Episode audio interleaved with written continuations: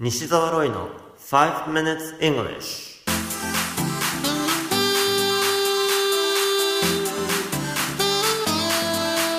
Good morning everyone こんにちは。イングリッシュドクターの西澤ロイです。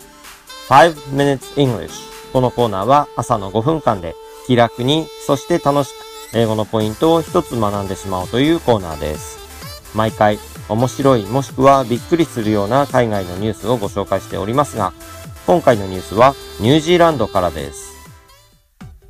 台湾系のニュージーランド人であるリチャード・リーさん、22歳が、とあるトラブルにあった時の写真を Facebook にアップしました。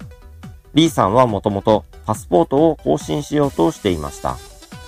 ニュージーランドではパスポートの手続きは自動化されており、オンラインで申請ができます。リーさんがパスポート用の写真を提出したところ、それがエラーになってしまいました。そこで表示されたメッセージはなんと、目を閉じているから、だったのです。もちろん、リーさんが目をつぶった写真をアップロードしたわけではありません。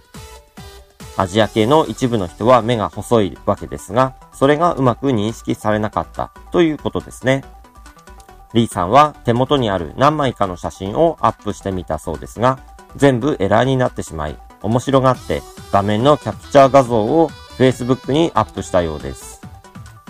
さて、このニュース記事の英語のタイトルは、New Zealand passport robot tells applicant of Asian descent to open eyes. New Zealand passport robot tells applicant of Asian descent to open eyes. ニュージーランドのパスポート申請用の機械がアジア系の申請者に目を開けてと命じる。ロイター通信のニュース記事からご紹介しました。今回取り上げて解説したい言葉はロボットです。先ほどのニュース記事のタイトルにも含まれていたのですが、ロボットを英語で言えますか？発音する上で2つポイントがあります。まず1つ目は、ロではなく、ローのように、追うという必要があるところです。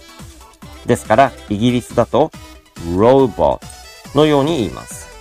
そして2つ目のポイントですが、アメリカ英語だと特に、ローバー後ろがバーのようになります。ローバーさて、このローバーという単語を見ると、いつも思い出す曲があります。スティックスというアメリカのロックバンドが1983年に出した Mr. Roboto という曲です。なお、Mr. Robot ではなく Mr. Roboto のように語尾に O の文字がついています。ここで日本語的だなともし思った方がいらっしゃれば非常に鋭いですね。語尾を t のような子音だけで終わらせることが苦手で、つい母音が入ってしまうのは日本人英語の特徴の一つなんです。さて、この Mr. Roboto という曲で印象的なのはその歌詞なんです。どうもありがとう Mr. Roboto。どうもありがとう Mr. Roboto。このような歌詞が何度も繰り返されるんです。ちなみにこの曲はビルボードで3位に入ったかなり有名な曲です。この曲もそうですし、どうもありがとうというフレーズはいろんなところでたまに登場しますので、英語圏ではまあまあ知られてるということはぜひ知っておきましょう。さて、私が言いたいのは、どうもありがとうのガトーのところと、Mr. Roberto のバートのところが韻を踏んでいる。つまり母音の発音が同じというところなんです。どうしてもロボットというイメージがありますが、ありがとう。つまり、あおうという母音で発音するといいんです。ありがとう、ロバートのような感じです。2回リピート練習してみましょうか。ありがとう、ロバートありがとう、ロバートちょっと慣れてきましたか？そして本来のロバートの発音は最後がトーと伸びるのではなくロバートのようにトの音だけですね。これも練習してみましょう。 Robert Robert You have been listening to 5 Minutes English お届けしましたのはイングリッシュドクター西澤ロイでした。それではまた来週お会いしましょう。See you next week.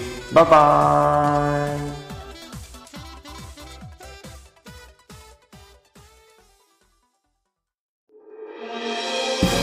聞き方に秘訣あり。イングリッシュドクター西澤ロイが日本人のために開発したリスニング教材リアルリスニング。誰も教えてくれなかった英語の聞き方の秘訣を教えます。